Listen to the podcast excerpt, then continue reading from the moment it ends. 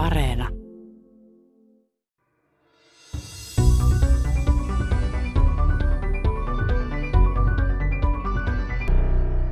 Mitä mies tekee epätoivoisessa tilanteessa? Hän tietenkin kysyy äidiltään neuvoa. Kuuluisa saksalainen fyysikko Werner Heisenberg joutui turvautumaan äidin neuvoihin jouduttua natsisaksan aikana törkeän mustamaalauksen kohteeksi. Jos hän ei olisi turvautunut äitiinsä, hänelle olisi kenties käynyt huonosti. Mutta onneksi äidillä oli sopivia suhteita. Heisenbergin äiti meni tapaamaan Himmlerin äitiä ja siellä T-kupposen äärellä istuessaan he sitten tästä asiasta keskustelivat. Ja niinpä kävi, että pahamaineisen gestapon päällikön Heinrich Himmlerin toimesta Heisenbergin mustamaalaus lopetettiin ja maine palautettiin. Werner Heisenberg kuuluu kvanttimekaniikan perustajiin. Hän on kuuluisa siitä, että hän kehitti nimeään kantavan epätarkkuus- tai epämääräisyysperiaatteen, Heisenbergin epätarkkuusperiaatteen 1920-luvulla. Saksa oli tuohon aikaan johtava maa fysiikan tutkimuksessa ja Heisenberg kuului johtavien fyysikoiden joukkoon. Hänet palkittiin fysiikan Nobel-palkinnolla vuonna 1932. Werner Heisenberg on tieteenhistorian yksi polemisimmista henkilöistä siksi, että Natsi-Saksan aikana 1930-luvulla hän ei monien muiden Saksassa toimineiden aikansa johtavien tutkijoiden tapaan painut maasta, lähtenyt Yhdysvaltoihin esimerkiksi tai muihin maihin, vaan pysyi Saksassa uskollisena kotimaalleen. Hänestä tuli Natsi-Saksassa jopa ydintutkimushankkeen uranihankkeen johtaja. Vuonna 1941 Heisenberg lähti esitelmämatkalle Kööpenhaminaan ja tapasi siellä myös hyvin tuntemansa atomimallin kuuluisan kehittäjän Niels Bohrin. Tanska oli tuohon aikaan natsien miehittämä. Näiden kahden maineikkaan fyysikon keskustelusta on kirjoitettu paljon ja muun muassa Michael Freinin näytelmä nimeltä Kööpenhamina käsittelee heidän tapaamistaan. Tämä tapaaminen askarruttaa siksi, että Niels Bohr esitti myöhemmin ollensa järkyttynyt siitä, mitä Heisenberg hänelle kertoi Kööpenhaminassa. Paljastiko Heisenberg Bohrille kenties, että Saksassa oli meneillään ydintutkimusprojekti, jonka tavoitteena oli saada aikaan pommi? Kiinnostavaa on se, että he molemmat muistivat myöhemmin yhteisen keskustelun hiukan erilaisena. Tätä aihetta käsitellään myös amerikkalaisen tieteenhistorioitsijan David Cassidin aivan erinomaisessa Heisenbergin elämää ja työtä kuvaavassa kirjassa Beyond Uncertainty eli vapaasti suomennettuna epämääräisyyden tuolla puolen. Kirjassa käydään läpi Heisenbergin elämää lapsuudesta aina toisen maailmansodan jälkeisiin vuosiin ja vuosikymmeniin asti. Heisenbergistä on nyt tiedeykkösessä haastateltavana yliopiston lehtori Kimmo Tuominen Helsingin yliopistosta. Toimittajana on Sisko Loikkanen ja toivotan teidät tervetulleeksi kuuntelemaan tarinaa Heisenbergista ja myös hiukan kvanttimekaniikasta.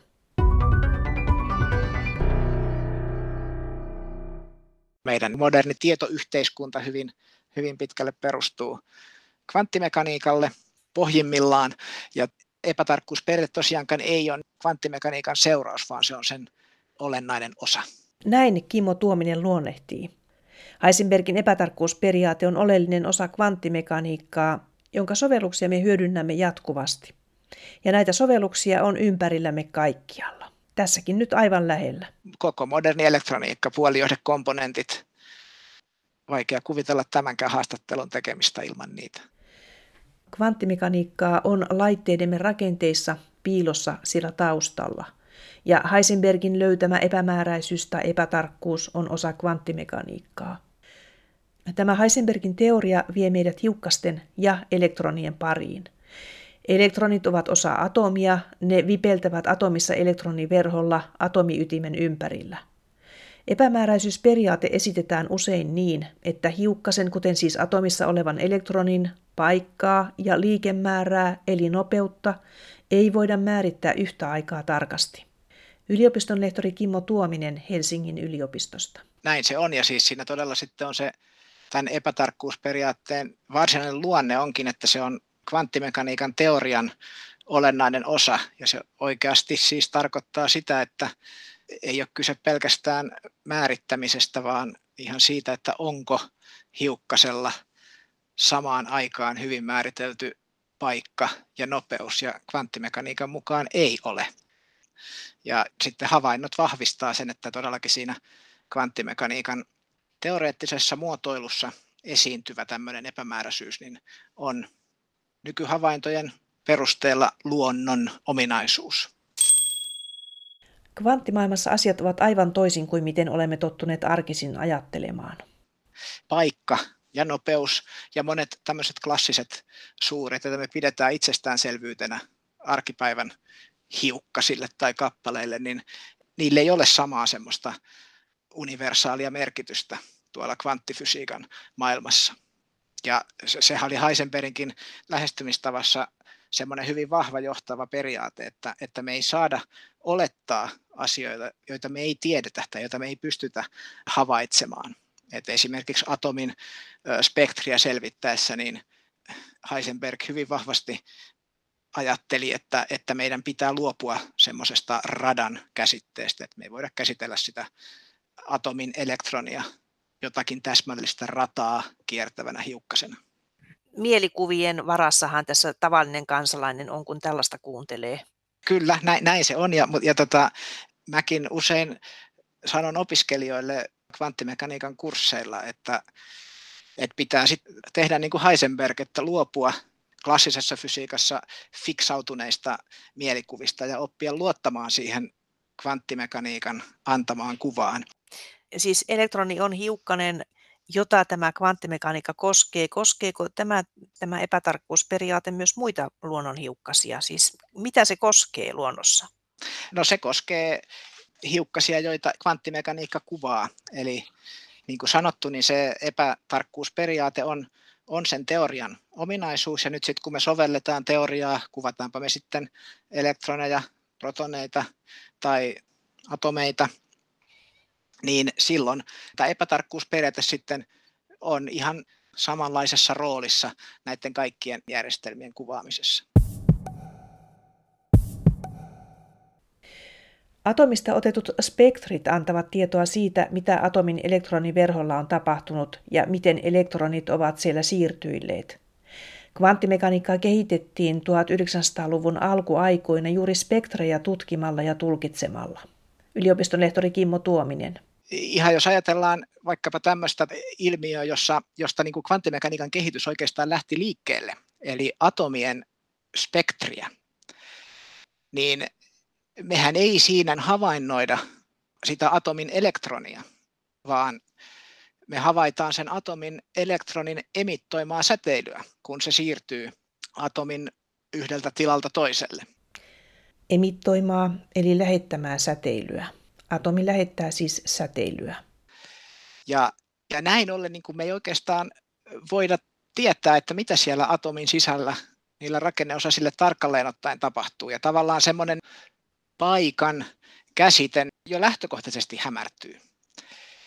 Ja tämmöisen niin kuin ajatuksen se Heisenbergin epämääräisyysperiaate hyvin täsmällisellä tavalla sillä kvanttimekaniikan matemaattisella kielellä formuloi.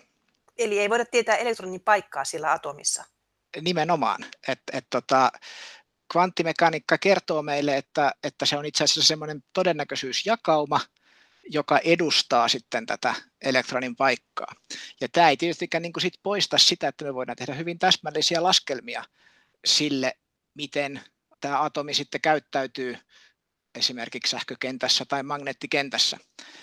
Ja ehkä semmoista voisi vielä tässä sitten myöskin korostaa, että epämääräisyysperiaate tai epätarkkuusperiaate, niin siinä ei ole kysymys mittaukseen tai havaintoon liittyvästä epämääräisyydestä, vaan juuri niin kuin sanoit, että ei voida tarkasti sitä paikkaa tietää, niin se epämääräisyysperiaate tarkoittaa sitä, että on rajoitus sille, miten paljon me voidaan periaatteessa tietää siitä systeemistä. Vaikka me voitaisiin parantaa meidän mittaustarkkuutta mielivaltaisen tarkasti, niin silti epämääräisyysperiaatteen sisältö tulisi toteutumaan. Tuossa nyt puhuit tuosta spektristä, eli se oli sitten niin silloin 1920-luvulla, että näitä spektrejä tutkimalla päästiin tähän kvanttimekaniikan ytimeen. No näin, näin voidaan sanoa, ja siis oikeastaan jo aikaisemminkin, että siis siellä oikeastaan 1900-luvun sieltä alkupuolelta niin oli alkanut syntyä eri tasosta ymmärrystä ja oli, oli eri tasoisia havaintoja siitä, että atomien maailmassa asiat ei seuraa toisistaan samalla tavalla kuin täällä makroskooppisella tasolla klassisen fysiikan hallitsemassa maailmassa. Ja tiedettiin, että miltä, miltä tota, esimerkiksi vetyatomin spektri näyttää. Ja siinä oli se yllättävä ominaisuus, että se olikin semmoinen diskreetti. Siellä esiintyi vain tiettyjä taajuuksia vastaavia spektriviivoja. Diskreettisyydellä viitataan siihen, että atomissa elektroneilla vain tietyt energiatilat ovat sallittuja. Niillä ei siis voi olla mitä tahansa energiatiloja. Ja tämä diskreettisyyshän tavallaan oli se, mikä johdatti sitten esimerkiksi Bohrin esittää tämmöisen kvanttihypoteesin, että itse asiassa vaan tietyt energiat on sallittuja. Ja näin sitten syntyi semmoinen alkeellinen ja vähän perustelematon malli, tunnetaan Bohrin atomimallina, joka sitten toisaalta selitti, miltä se vetyatomin spektri näyttää, ja sitten antoi semmoista ideaa siitä, että miten meidän pitää ehkä ennakkoluottomasti lähteä rikkomaan niitä klassisessa fysiikassa hyväksyttyjä dogmia, kun yritetään selittää asioita atomitasolla. Tässähän oli merkittäviä tämmöisiä kouluja, oli Arnold Sommerfeldin instituutti Münchenissä, johon sitten Heisenberg myöskin päätyi, ja jossa nimenomaan atomien spektrejä yritettiin selittää Bohrin mallista niin kuin edelleen kehitetyillä planetaarisilla malleilla, jossa sitä käsiteltiin sitä atomea ja sen elektroniverhoa tämmöisenä mikroskooppisena aurinkokuntana. Ja tätä samaa sitten jatko tai samaan aikaan edisti Göttingenissä Max Bornin tutkimusryhmä ja Heisenberg tähänkin tutkimukseen sitten osallistui. Ja tietysti sitten niin kaiken taustalla oli tämmöisenä isähahmona jo, jo vanhempi Niels Bohr. Ja tämä sitten tosiaan alkoi tämä kehitys sieltä 1900-luvun alusta ja, ja jatkui siihen 20-luvulle ja vuonna 1925 hän varsinaisesti niin kuin sitten kvanttimekaniikka jota me nykyään kvanttimekaniikaksi kutsutaan, niin syntyi, kun Werner Heisenberg julkaisi tutkimuksensa kvanttimekaanisen systeemin kinemaattisista ominaisuuksista. Ja siinä sitten syntyi itse asiassa kvanttimekaniikan se formulaatio, jota me kutsutaan nykyään matriisimekaniikaksi.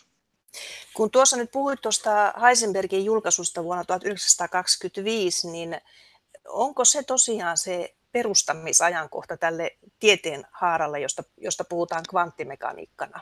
No joo, tässä on niin kuin oikeastaan kaksi tämmöistä huomion arvosta seikkaa. Siis ensinnäkin se, että se Bohrin atomimalli oli tosiaankin tämmöinen, mitä voitaisiin niin kuin kutsua puoliklassiseksi tai puoli kvantittuneeksi.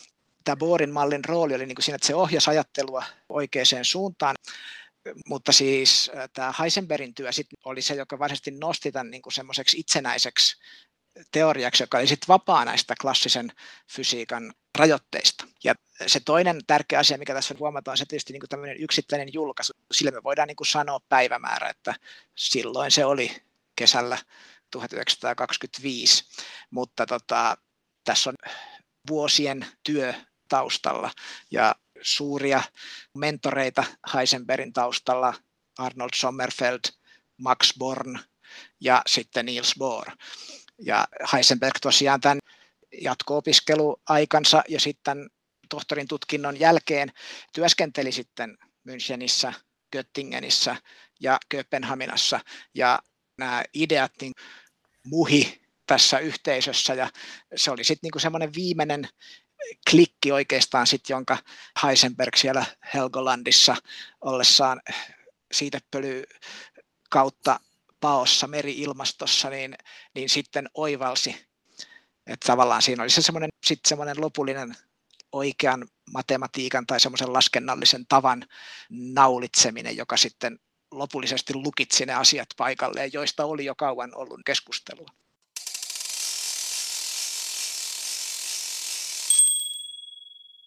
Tämän julkaisun hän kirjoitti 1925, Joo. mutta sitten vuonna 1927 hän julkaisi sitten tämän epätarkkuusperiaatteen, josta hänet sitten palkittiin Nobelin palkinnolla vuonna 1932. Tavallaan tämä niin kuin oli sitten semmoinen tulos, joka nousi sieltä kvanttimekaniikan teoreettisesta muotoilusta, ja, ja sehän on tämmöinen hyvin yleinen tulos, että niin kuin tuossa alussa todettiin, että, että usein niin kuin puhutaan paikan ja nopeuden välisestä epätarkkuudesta tai epämääräisyydestä, mutta se on yleisempi tulos, joka sanoo, että, että kvanttimekaniikassa järjestelmissä, joita kvanttimekaniikka kuvaa, niin on tällaisia suurepareja, joita ei voida sitten yhtäaikaisesti tuntea mielivaltaisen tarkasti. Viittasit aiemmin siihen, että Arnold Sommerfeld ohjasi Heisenbergin töitä Münchenin yliopistossa, jossa hän opiskeli aikoinaan. Ja sitten hän oli Göttingenissä Max Bornin tykönä oppimassa ja sitten hän kävi Kööpenhaminassa, jossa hän työskenteli siellä Borin luona. Eli hänellä oli siinä mielessä mielenkiintoinen uran alkuvaihe jo, että hän pääsi johtavien tiedemiesten pariin tekemään töitä. Että hän oli matemaattisesti hyvin lahjakas jo kouluajoista ja sitten kun hän meni yliopistomaailmaan, niin heti siellä huomattiin, että hän on hyvin lahjakas. Tämä Sommerfeld oli hyvin luova ihminen ilmeisesti ja huomasi tämän Heisenbergin kyvyt, vaikkakin Heisenberg halusi aluksi matemaatikoksi, mutta sitten hänestä tuli teoreettinen fyysikko ja syynä ilmeisesti oli osittain myöskin se, että se matematiikan professori siellä Münchenin yliopistossa ei oikein, heillä ei synkannut. Näin, näin todella ilmeisestikin oli, että, että olikohan se nyt niin, että, että Heisenberg tosiaan yliopistoon tullessaan oli vakuuttunut siitä, että hän halusi opiskella ja, ja tehdä matematiikkaa. Ja meni sitten puhumaan siellä tosiaankin tälle matematiikan professorille ja kertoi hieman tavoitteistaan. Ja Heisenberg oli hyvin semmoinen määrätietoinen. Ja, ja hän varmaankin niin kuin esitti, että tutkimustahan tänne ollaan tultu tekemään. Ja kertoi vähän, että mitä hän oli lukioaikoinaan jo opintosuunnitelman ohi lukenut lukuteoriaa ja, ja, ja muun muassa differentiaaligeometriaa Herman Weilin yleisen suhteellisuusteorian oppikirjasta. Ja tämä oli ilmeisestikin semmoinen niin lopullinen punainen vaate tälle matemaatikolle, että ensinnäkin tämmöinen vähän nousukkaan tyyppi tulee kertoa, että mitä tässä nyt pitäisi niin kuin ruveta tekemään, ja sitten hän on vielä lukenut tämmöistä niin kuin fysiikalla saastutettua matematiikan oppikirjaa, ja tota, hän sitten totesi Heisenbergille, että kyllä nyt matematiikan näkökulmasta niin sinut on jo menetetty. Ja sitten Heisenberg vähän pettyneenä sitten meni seuraavana listalla olevan vaihtoehdon, eli Arnold Sommerfeldin ovelle. Ja, ja ilmeisestikin niin kuin Sommerfeldkin tosiaan vaikka ymmärsi lahjakkuuden olemassaolon, mutta oli vähän sellainen skeptinen aluksi, että, että, että katsotaan nyt sitten, että voi olla, että tiedät jotakin, mutta voi olla, että et tiedä mitään, mutta otetaanpa asiasta selvää. Ja Heisenberg pääsi tähän Sommerfeldin seminaariin ja osallistumaan sitten jo niin kuin hyvin varhaisessa vaiheessa siihen tutkimusryhmän toimintaan. Kun hän 1920 meni sinne yliopistolle, niin hän hyvin nopeasti edistyi kaikessa siinä alkuvaiheessa. Siihen varmaan vaikutti se, että, että hän oli tämmöinen tahtoihminen, Willensmensch, joka oli jo nuorena käyttänyt aikaa edistääkseen omaa osaamistaan niin kuin huimasti korkeammalle kuin mitä koulun vaatimukset oli. Tähän varmaan vaikutti paljon se, että, että hän kävi koulua ensimmäisen maailmansodan molemmin puolin ja oli vaikeita aikoja, koulut oli kiinni ja joutui opiskelemaan itsekseen, niin Heisenberg sitten opiskeli itsekseen. Hänen isänsä hän oli akateemisella uralla ja, ja kantoi yliopiston kirjastosta kreikan kielisiä matematiikan teoksia, jotta, jotta klassisten kielten osaaminen pysyi toivottavalla tasolla. Et, et Heisenberg oli niin yliopistoon tullessaan jo lähtötasoltaan hyvin korkealla ja, ja hänellä oli niin hyvin tämmöinen päättäväinen luonne ja, ja hän eteni hyvin suunnitelmallisesti ja päämäärätietoisesti. Tämä isä todellakin, kuten jos tuossa sanoit, niin hän oli akateemisella uralla, hän oli Münchenin yliopiston bysanttilaisten kielten tai filologian professori. Hän opetti kreikan kieltä ja ilmeisesti muinaiskreikkaa ja tämän tyyppisiä asioita siellä. Ja käsittääkseni Heisenberg hyvin nuorena jo tutustui myös saksalaisen klassiseen kirjallisuuteen, kuten Goethe ja niin edelleen. Hän oli tällä tavalla kulttuurisesti myös orientoitunut ja hän oli loistava pianisti, näin hänestä myös sanotaan, että hän opiskeli myös pianonsoittoa. Juu, näin mitä ilmeisimminkin, että, että joo, että kyllähän niin Heisenberg varmaan näki siellä kotonaan akateemisten saavutusten konkreettisen merkityksen, että, että perhehän oli tämmöinen ylempää keskiluokkaa, että, että se varmaan niin kuin vaikutti sitten voimakkaasti näihin Heisenbergin pyrkimyksiin myöskin itse edetä sitten akateemisella uralla. Ja hänellähän oli sitten myöskin tämmöistä varmastikin vahvaa kansallismielistä ajattelua, että, että hän kuuluu nuorisojärjestöihin ja harrasti partiotoimintaa ja retkeilyä. Ja kaikki tämä varmaan niin kuin sitten siinä Heisenbergin taustassa ja sen myöhempien vuosien sit niin kuin toiminnassa näkyy vahvasti, että nuoruusaika ja, ja sen osuminen tähän sodan myrskyihin, niin sillä oli niin kuin erilaisia seuraamuksia tai erilaisia vaikutuksia, että, että toisaalta niin kuin se sit pystyi keskittymään siihen opiskeluun haluamallaan tavalla ja sitten toisaalta se sitten niin kuin varmasti vahvisti semmoista tietynlaisen ajatusmaailman syntyä. Että kaikkea tätä voi sitten käyttää semmoisena viitekehyksenä sitten, kun, kun pohtii sit sitä, että, että miten Heisenberg sitten päätyi toimimaan myöhempinä vuosina. Kyllä siltä näyttää todellakin, että tällä nuoruusajan harrastustoiminnalla oli merkitystä siihen, miten hän toimi sitten Natsi-Saksassa. Tuossa mainitsit tuon partiotoiminnan, niin hän todella retkeili siellä vuorilla paljon ja heillä oli tämmöiset moraalikoodit tässä nuorisoliikkeessä ja tupakka, alkoholi kielletty ja oli tämmöisiä kritiikkiseminaareja siellä ja mielenkiintoistahan tässä oli, mikä kävi tässä Cassidyn kirjassa esiin, että he tekivät myös retkiä Suomeen. että Suomi esiintyi tuossa kirjassa aika monessa kohtaa. Joo, se ilmeisestikin oli siihen aikaan, oli semmoista eksotiikkaa retkeillä Baltiassa ja, ja siitä sitten edelleen Suomessa, että et hän kävi silloin ennen yliopistoa menee sitten vielä niin kuin yliopisto-opiskelujensa aikanakin, niin, niin hän kävi tämän, tämän partiojoukkueensa kanssa tota, Suomessa. En tiedä, Nuuksiossa, kohan ne kävivät vai Sipoon korvessa, mutta, mutta jossakin täällä tämmöisellä tota erä, erähenkisessä toiminnassa. Heisenbergistähän tuli Leipzigin yliopiston professori. Ja siinä vaiheessa, kun hän teki tämän epätarkkuusperiaatteen, niin hän kuului sitten jo Euroopan johtavien fyysikoiden joukkoon. Hän kävi myös tässä Solvein kokouksessa, jossa nämä johtavat fyysikot tapasivat, ja siellä hän tapasi myös Einsteinin. Kyllä, siis hän oli varmaankin, oliko mahdollisesti Saksan sen astisen historian nuorin professori silloin ottaessaan tämän Leipzigin oppituolin vastaan. Ja, ja tosiaankin silloin 27 vuoden Sulvei-kokouksessa, niin hän oli tosiaankin jo tieteen tekijöiden establisheerattua joukkoa. Tämä Sulvei-kokousten sarjahan on tämmöinen kokousten sarja, joka alkoi alko tota vuonna 1911 ja siinä on semmoinen aika hauska kaari tavallaan, että, että se ensimmäinen Sulvei-kokous, niin sen sisältönähän oli olennaisesti nämä aineen rakenteen tota, herättämät kysymykset. Ja siellä oli, oli sitten silloin jo Einstein oli, oli mukana ja, ja muita sen aikaisia huippututkijoita. Ja sitten tämä vuoden 27 Sulvei-kokous oli tämän sarjan viides, ja siellähän käytiin näitä legendaarisia keskusteluja Einsteinin ja Bohrin välillä, jossa Einstein koitti kovasti keksiä aina jonkinlaisen ristiriidan, johon kvanttimekaniikka johti, ja sitten Bohr argumentoi siitä nokkelasti viimeistään sitten seuraavana päivänä kvanttimekaniikan puolesta ja, ja hyvin menestyksekkäästi. Ja tilannehan ei ratkennut suuntaan eikä toiseen siellä. Ja sie, siellähän ilmeisestikin Einstein esitti tämän kritiikkinsä epätarkkuusperiaatetta kohtaan, että, että luoja ei heitä noppaa.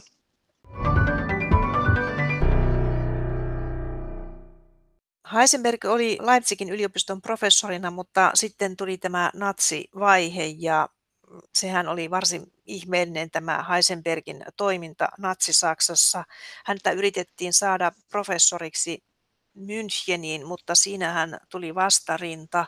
Saksassa toimi tämmöinen Stark-niminen fyysikko, joka yritti sitten mustamaalata suoranaisesti Heisenbergia ja vaati, että Heisenbergin pitäisi tukea tätä natsipuoluetta ja tähän Heisenberg ei suostunut.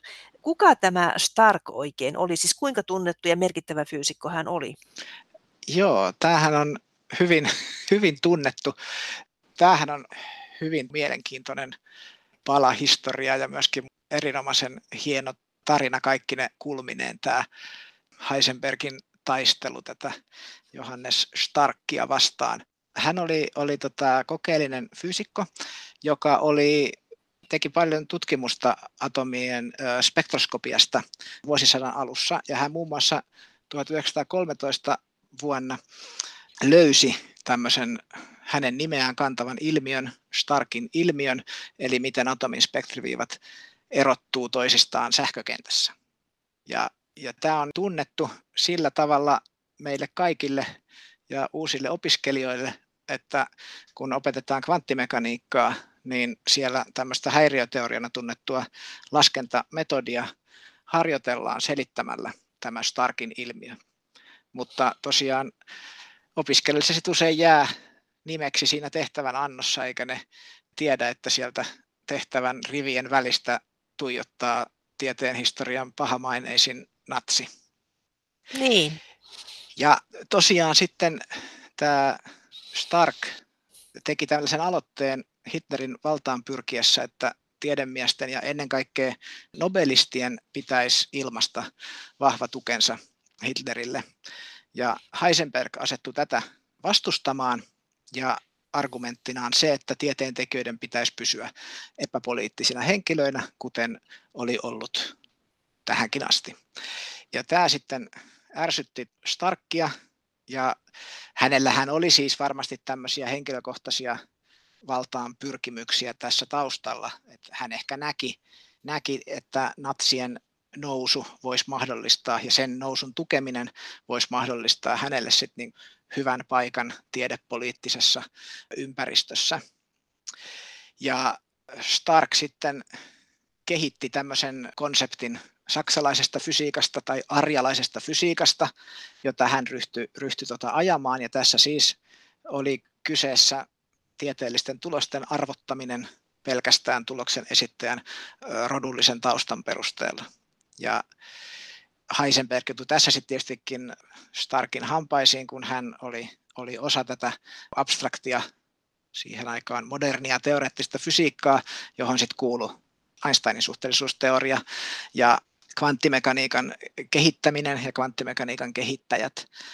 Ja Heisenberg sitten yritti argumentoida ja hyvin onnistuneesti argumentoi Starkia vastaan sillä, että maailmankuva on nyt kehittymässä sellaiseen suuntaan, että kun aletaan selvittää atomin salaisuuksia, niin siihen tarvitaan tämmöistä teoreettista abstrahointia. On helppo ajatella, ja, ja varmaankin näin on, että, että tämän arjalaisen fysiikan ajamisen taustalla oli sitten Starkinkin tapauksessa niin merkittävässä osassa tämmöinen vähän epäonnistunut tieteellinen ura. Niin oliko hän kateellinen suorastaan sitten näille, jotka pääsivät tänne huipulle? No hän oli fysiikassa? varmastikin kateellinen ja sitten myöskin varmasti hyvin tämmöinen kostonhaluinen. Ja hän ei sietänyt itseään parempia. No näin se varmastikin oli. Ja, ja siis Stark itsehän oli myöskin saanut Nobelin. Eli että hän oli kyllä näiden tutkimustensa perusteella ihan tämmöistä huippuliigaa, mutta jostain syystä sitten hän ei muuten onnistunut, että ei sitten se ura auennut sillä tavalla kuin hän olisi ehkä halunnut, että olisi päässyt professoriksi johonkin arvostettuun isoon yliopistoon. Että sehän huipentui tämä Starkin yrittelijäisyys Heisenbergia vastaan siihen, että, että kun Münchenin yliopistoon alettiin etsi Sommerfeldille seuraajaa ja Heisenberg oli tähän tietysti ilmeinen vaihtoehto, niin Stark julkaisi SS-lehdessä pamfletin, jossa Heisenberg nimettiin valkoiseksi juutalaiseksi, eli tällaiseksi syntyperältään saksalaiseksi henkilöksi, mutta hengeltään juutalaiseksi. Tämä sen perusteella, että hän oli niin vahva kehittäjä ja puolesta puhuja tälle juutalaiselle, ei-arjalaiselle fysiikalle. Tämä SS-lehdessä julkaistu kirjoitus, jossa Heisenberg oikein nimeltä julistettiin yhteiskunnan viholliseksi, niin tämähän nyt ensinnäkin johti siihen, että, että Heisenberg nyt ymmärsi, että tässä voidaan olla sellaisen tilanteen edessä, että, että pelkkän tieteen termien avulla argumentoiminen ei, ei enää auta, vaan että tässä on nyt oikeasti ehkä henki olevinkin uhattuna. Ja tässä vaiheessa sitten Heisenberg päätti sitten toimia ottamalla yhteyttä korkeimpaan mahdolliseen auktoriteettiin, eli hän kirjoitti SSn päällikölle Heinrich Himmlerille. Ja sitten ongelmaksi hänelle tuli vaan se, että jos hän laittaisi kirjeen postiin tai yrittäisi toimittaa sitä muita tavallisia kanavia pitkin, niin oli hyvin todennäköistä, että se ei koskaan päätyisi perille sille vastaanottajalle, vaan se tilutoitus siinä matkalla ja, ja tämä Starkin toiminta, kyseenalainen toiminta, niin saisi jatkua. Himmler tietysti teetti hänestä valtavan tutkimuksen sen jälkeen. Joo, siis tässä on mielenkiintoinen se, että miten tähän, sitten niin kuin tähän tutkimuksen tekemiseen päädyttiin, tai että miten tämä kirje päätyi Himmlerille. Eli tota, Heisenbergilla oli äärimmäisen vakava ongelma, hän koki olonsa uhatuksi, ja mitä mies tekee epätoivoisessa tilanteessa, hän tietenkin kysyy äidiltään neuvoa. Ja oli tämmöinen historian yhteen sattuma, että Heisenbergin äidin isä ja Himmlerin isoisä olivat aikoinaan kuulunut samaan ulkoilukerhoon ja, ja nämä perheet oli tavannut toisiaan Münchenin liepeillä retkeillessään. Ja näiden tapaamisten aikana Heisenbergin äiti ja Himmlerin äiti oli ystävystynyt ja pitänyt sitten yhteyttä ja pitivät silloin edelleenkin säännöllisesti yhteyttä, kun Heisenberg jakoi näitä huoliaan äidilleen.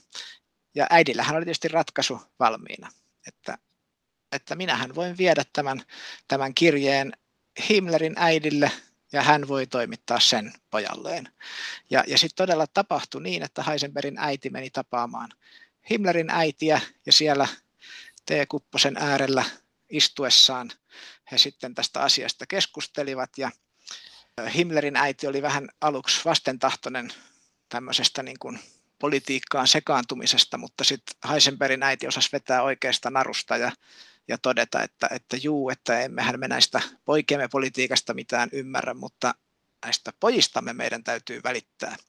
Ja tämä naula sitten tepsi ja Heisenbergin kirje toimitettiin perille ja Himmler sitten tämän perusteella käynnisti tämmöisen perinpohjaisen SS-tutkinnan Heisenbergin taustasta. Tämä tutkinta oli sitten hyvin perinpohjainen ja, ja se kesti melkein vuoden ja siinä kaivettiin kaikki, kaikki elämän yksityiskohdat esiin ja sitten suurin piirtein vuosi siitä, kun nämä äidit oli, olivat tota T-kupposen ääressä tavanneet, niin Himmler oli vakuuttunut siitä, että Heisenberg on todellakin tämmöinen epäpoliittinen akateemikko ja toisin kuin Stark oli väittänyt, niin Heisenberg oli toisinaan jopa suhtautunut suopeasti valtakunnan johtoon ja valtakunnan periaatteisiin. Ja näin sitten Himmler löi leimansa Heisenbergiin ja siitä eteenpäin kielsi kaikenlaisen mustamaalaamisen. Eli näin, näin sitten Stark lopulta hävisi tämän kampanjansa ja näin sitten lopulta Heisenberg lunasti myös paikkansa siellä Münchenissä Sommerfeldin seuraajana. Tilannehan oli sitten se, että hänestä tuli tämä Saksan ydinenergia- tai atomipommi uraaniprojektin johtaja. Hänet hän sitten katsottiin niin luotettavaksi henkilöksi, että hänet nimitettiin tämmöiseen tehtävään, jossa Saksassa pyrittiin sitten luomaan pommi sen aikaisen tiedon varassa. Siinä oli tapahtunut tämä fission löytäminen, oliko se 1938, kun todettiin, mm. tai löydettiin fissio-ilmiö, eli atomin ydin voitiin hajottaa kahdeksi ytimeksi, ja sitten siitä lähti valtava tutkimushanke. Yhdysvalloissa tuli tietysti tämä Manhattan-projekti liittoutuneilla, mutta sitten Saksassa oli oma projekti tätä varten, että kehitetään pommi, ja Heisenberg oli siinä hyvin tärkeässä asemassa. Joo, näin se todellakin oli, että hän oli tämän, tämän Saksan ydinohjelman johtaja ja hän niin kuin lähti kehittämään energialähdettä. Tämä oli, mikä siinä tuli ensin ilmeiseksi ja, ja sitten jossakin vaiheessa varmaan tuli sitten myöskin ilmeiseksi, että tätä hän voisi käyttää myöskin aseen kehittämiseen. Ja sitten historiahan on hyvin epäselvä sit siitä, että, että mitä hän siinä oikein sitten tapahtuikaan. Ja että kun tämä Heisenbergin asema tässä on, on tavallaan hyvin kahtia jakautunut, että, että hänellähän olisi ollut mahdollisuuksia poistua myöskin Saksasta hyvissä ajoin. Ja hänellähän tarjottiin paikkoja muun muassa Yhdysvalloista, ja siellä niin kuin yritettiin häntä puhua viimeiseen asti, että etkö nyt todellakaan haluaisi tulla professoriksi New Yorkiin tai muualle hyvään, hyvään paikkaan. Mutta mut että Heisenbergillä oli hyvin selkeä näkemys siitä, että, että tota, en voi lähteä Saksasta. Ja mikä se nyt sitten tarkkaan ottaen oli, että oliko se, että kun tässä pitää niin kuin jotenkin yrittää lähestyä tätä kysymystä siitä taustasta ja, ja, ja kontekstista, joka, joka silloin oli, että Heisenberg oli viettänyt koko elämänsä Saksassa ja vieläpä niin kuin ison osan elämästään siinä Münchenin liepeillä nähnyt nuorena nähnyt sen sodan aiheuttaman kurjuuden ja sitten toisaalta sen, että, että mitä vaatii, että siitä sitten noustaan. Ja sitten nähnyt, että minkälainen rooli yhteiskunnan normalisoitumisessa on yliopistoväellä. Hän oli niin kuin nähnyt tämän natsien nousuun johtaneen kehityskaaren ja hän niin kuin ehkä saattoi tuntea jonkinlaista velvollisuutta tämmöisenä suurena tiedemiehenä myöskin niin kuin sit kantaa vastuuta siitä sodan jälkeisestä jälleenrakentamisesta. Tämä on niin kuin yksi näkökulma. Sitten toinen, tätähän myöskin siinä Käsidin kirjassa käsitellään, että tähän liittyen, että Heisenberg niin kuin näki ehkä vain kaksi vaihtoehtoa, että joko Hitlerin diktatuuri tai Stalinin, ja näistä kahdesta se ensimmäiseksi mainittu olisi sitten ehkä kuitenkin ollut parempi vaihtoehto. Ilmeisesti hän oli patriotti. Jännää, että hän sitten kuitenkin oli patriotti myös siinä natsi-Saksassa, että ajatteliko hän, mikä tuossa Cassidin kirjassa myös tulee ilmi yhdessä vaiheessa, että ajatteliko hän niin, että Hitler kukistetaan, tainutetaan, että sitten se Saksa nousee ikään kuin siihen samaan, mitä se oli ollut ennen Hitleriä. Että oliko tämmöinenkin ajatus hänellä ehkä mahdollisesti? Niin, ehkä, ehkä että tota, siis Heisenberg oli aivan varmasti oli, oli patriotti ja varmaan jossain määrin kansallismielinen mutta sitten niin tietysti tiedetään historiasta, että mikä tämä spektri on, että kun on palavia kansallismielisiä ja palavasti natsiaatteen ajajia paljon, niin, niin kyllähän Heisenberg siinä joukossa varmaan on se ehkä enemmän sitten tämmöinen kädenlämpöinen kansallismielinen. Ja hän jatkuvasti hän, hän korosti tätä tämmöistä epäpoliittisuutta, mutta toki siis se asettui niin kuin sitten taas sen toisaalta vaikeaan valoon siinä, että hän työskenteli tässä valtion ydinohjelmassa niin keskeisessä roolissa. Ja me ei ehkä koskaan saada tietää, että mitä oikeasti hän ajatteli. Hän tapasi vuonna 1941 Kööpenhaminassa Niels Bohrin. Tämä on kuuluisa tapaaminen, tästä on tehty näytelmäkin ja tästä on kirjoissa ja lehdissä ollut juttuja paljon, että mitä siellä oikein tapahtui mitä me tiedämme siitä siis niistä syistä, miksi hän lähti sinne tapaamaan Niels Bohria, jonka hän siis tunsi todella hyvin siinä vaiheessa, kun hän sinne meni. Joo, hehän olivat siis erinomaisen hyvät ystävät ja olivat tietysti myöskin yhteistyökumppanit ja olivat yhdessä kehittäneet kvanttimekaniikkaa aikoinaan ja, ja sitten heidän yhteydenpitonsa oli hyvin tiivistä senkin jälkeen tiedetään, että yksi tarkoitus, miksi Heisenberg meni Kööpenhaminaan, oli, oli se, että hän meni sinne pitämään esitelmiä. Saksahan oli silloin miehittänyt Tanskan ja myöskin tapaamaan Niels Bohria. Ja tästä on julkaistu sitten Bohrin myöhemmin sodan jälkeen Heisenbergille kirjoittamien kirjeiden luonnoksia, joissa hän palaa takaisin tähän vuoden 1941 tapaamiseen ja keskusteluun ja pohtii sitä, että mitä ihmettä Heisenberg mahtoi ajatella. Et ilmeisesti tilanne oli sellainen, että koska Heisenbergia ja Bohria myös varmasti koko ajan seurattiin kaikissa julkisissa tiloissa ja varmaan Bohrin instituuttia kuunneltiin, niin he kävi tätä keskusteluaan sitten kävellessään puistossa siinä Bohrin instituutin vieressä. Ja siellä siis Heisenberg Bohrin muistelun mukaan kertoi, että Saksa oli etenemässä ydinohjelmassaan ja sen tien päässä häämötti ase. Ja tämä Boria järkytti ja hän oli silmin nähden järkyttynyt ja, ja sitten Heisenberg on kertonut omia versioitaan tai oman versionsa, että miksi Bohr oli järkyttynyt ja, ja Bohr on näissä kirjan luonnoksissa esittänyt oman versionsa, että miksi hän oli järkyttynyt. Mutta niin me ei sit oikein, oikeastaan sitten tiedetä. Ja sitten tosiaankin on kirjoitettu kirjoja ja on tämä näytelmä Kööpenhamina, joka tälle kysymykselle perustuu, että miksi Heisenberg tuli Kööpenhaminaan. Ja kun ei me tiedetä, niin sitten on aina, aina hedelmällistä tehdä vähän semmoisia omia ajatuskulkuja. Että yksi semmoinen on tietysti se, että ehkä tämä Borin järkyttäminen olikin tavoite, mihin Heisenberg pyrki. Että hän oli varmaan ajatellut erilaisia skenaarioita ja tietysti sitten riippui siitä, että mikä hänen oma näkemyksensä siitä Saksan ja mikä hänen oma sitoutumisensa siihen Saksan ydinohjelmaan ja sen lopputuloksena mahdollisesti syntyvään aseeseen oli. Et ehkä Heisenberg olikin ajatellut, että Bohr, joka oli puoliksi juutalaista sukujuurta, niin pyrkisi mahdollisimman pian pakeneen pois saksalaisten miehittämästä Tanskasta. Ja Heisenberg ajatteli, että jos, jos mä oikein häntä järkytän tällä tiedolla, niin se varmasti vie sen tiedon liittoutuneille, jotka sitten ehkä voi tätä tietoa käyttää omassa strategisessa suunnittelussaan. Mutta me ei tiedetä, että mahtako tällainen ajatuskulku kulkea Heisenbergin päässä. Niin, että hän ehkä olisi saattanut pelastaa Borin, pelastaa hänet pois sieltä Saksan, Natsi-Saksan vaikutusalueelta ja sitten viemään viestiä sinne liittoutuneille. Ja ilman, että sitten Heisenbergia mitenkään pystyttäisiin liittämään tämmöiseen toimintaan. Taka-alalla Heisenbergin ajatuksissa saattoi olla se, että liittoutuneet alkaisivat pikatahtia kehittää sitä omaa ydinasettaan. Ehkä. Niin.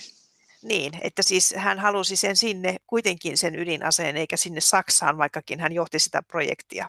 Mahdollista, juu. Tätä ei tiedetä ja sitten se on, on vaikeaa eri suuntiin ajatellakin, koska pitäisi huomioida, että minkälainen ilmapiiri oli, oli silloin, minkälaisia jännitteitä oli ilmassa ja että miten paljon kumpikaan näistä oli sit valmis paljastaa siitä, mitä, mitä oikeasti ajatteli tai tiesi. Mutta yksi spekulaatiohan on se, että Heisenberg kävi selvittämässä Borin luona myös sitä, että mikä se tilanne siellä liittoutuneiden osalta ehkä kenties oli ja että se tieto sitten saattaisi tukea tätä saksalaista projektia. Yksi ehdotushan on ollut tämmöinen. Tämä on tietysti niin kuin tois, toiseen suuntaan aj- ajatuksen juoksu.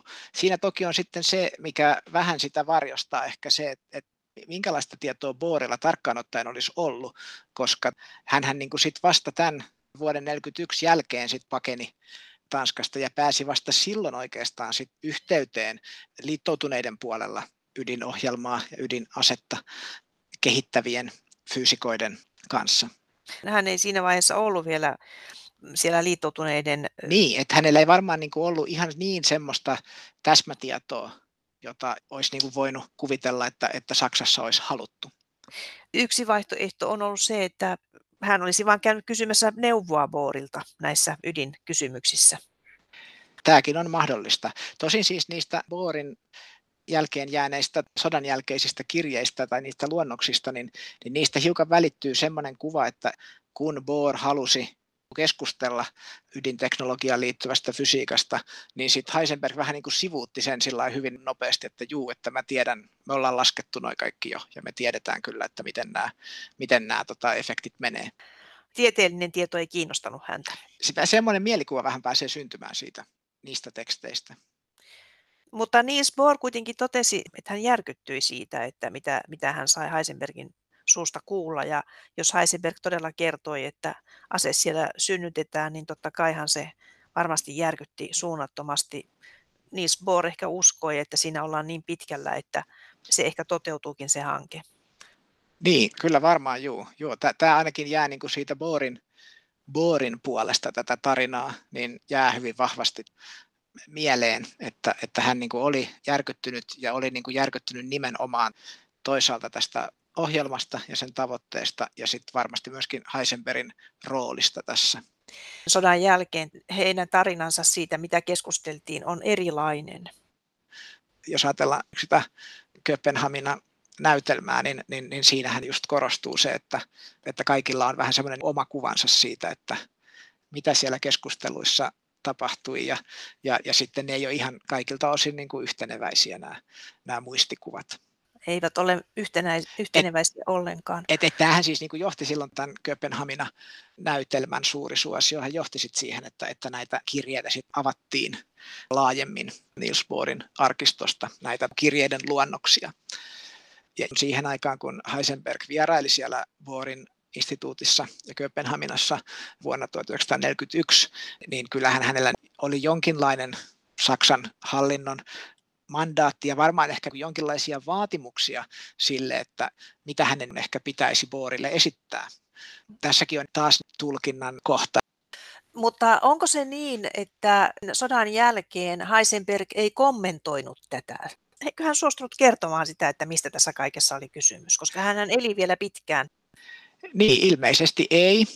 Ja syistä, jotka sitten taas on meidän tavoittamattomissa, että että jos, nyt, jos hän nyt olisi ollut tämmöinen sabotööri, ja sitten jos hän olisi sen paljastanut, niin, niin olisiko se ollut hänelle vaaraksi, tai olisiko se saattanut hänet huonoon valoon, ehkä se olisi tehnyt hänestä mahdollisimman epäisänmaallisen.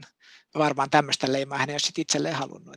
Mutta mut siis niin kun, jos katsoo hänen tätä myöhempää uraa, niin hän oli hyvin vahvasti mukana tiedepolitiikassa ja tieteen instituuttien perustamisessa. Hän oli mukana perustamassa CERNiä ja hänellä oli niin kuin tärkeää ylläpitää paitsi tätä kansallista tutkimusverkostoa ja kehittää sitä, niin myöskin rakentaa mahdollisimman hyvät suhteet kansainvälisesti. Ja hänelle kai tarjottiin CERNin perustaja johtajan paikkaa, mitä hän ei niin kuin ottanut vastaan, mutta hän oli sitten mukana tässä CERNin tieteellisen komitean työskentelyssä, eli tavallaan niin kuin sit luomassa niitä tutkimuksen suuntaviivoja hänen niin kuin sitten tätä myöhempää uraa mun mielestä niin kuin leimaa hyvin voimallisesti tämä tiedepoliittinen toiminta. Niin voi olla, että sen kannalta taas, jos ajattelee tätä Heisenbergin luonnetta, että hän oli tämmöinen päämäärätietoinen ja eteenpäin menevä. Et sen jälkeen, kun, kun oltiin niin kuin sodasta selviydytty ja hän, hän joutui vastaamaan teoistaan tai joutui kuulusteltavaksi tämän ydinohjelman tiimoilta, ja sitten kun nämä asiat oli hoidettu, niin voisi hyvin taas niin kuin tähän Heisenbergin luonteeseen suhteutettuna niin kuin ajatella, että sitten hän ajatteli, että mitäs nyt. Ja, ja sitten keskitytään vaan siihen, että miten me mennään eteenpäin parhaalla mahdollisella tavalla, eikä sitten enää palata kaiveleen niitä vanhoja. Hän oli siis hyvin tiedesuuntautunut tiede edellä mentiin joka asiaan. Kyllä näin, näin varmaan voi, voi tota hyvin sanoa. Siis hänethän vangittiin sitten, hän oli Englannissa vankina ja siellä oli myös Otto Hahn ja mm. von Weizsäcker eh, Saksasta. Ja jostakin luin, että kun he kuulivat sitten siitä, että Hiroshiman pommi oli pudotettu, niin he, he kolme saksalaista olivat iloisia siitä, että se pommi oli liittoutuneiden pommi eikä saksalaisten. Niin, siis tämä on myös minusta niinku semmoinen ajatuksia herättävä näkökulma. Et jos nyt molemmilla puolilla työskenneltiin saman tavoitteen saavuttamiseksi, niin niin miten sitten vaakakupissa suhteutuu se, että vaikka oltiin tavallaan pahojen puolella, mutta ei saatu valmista, kun sitten siellä, että oltiin hyvien puolella ja luotiin ase, jota käytettiin ja jonka seuraukset oli, oli karmivat. Ja, ja ehkä tästä seuraakin se, että, että tota itse muistan jostain lukeneeni, että nämä liittoutuneiden puolella olleet tiedemiehet suhtautuivat hyvin sympaattisesti Heisenbergin tavallaan, että meillä on molemmilla taakkamme, meillä molempien puolien edustajilla on taakkamme kannettavana.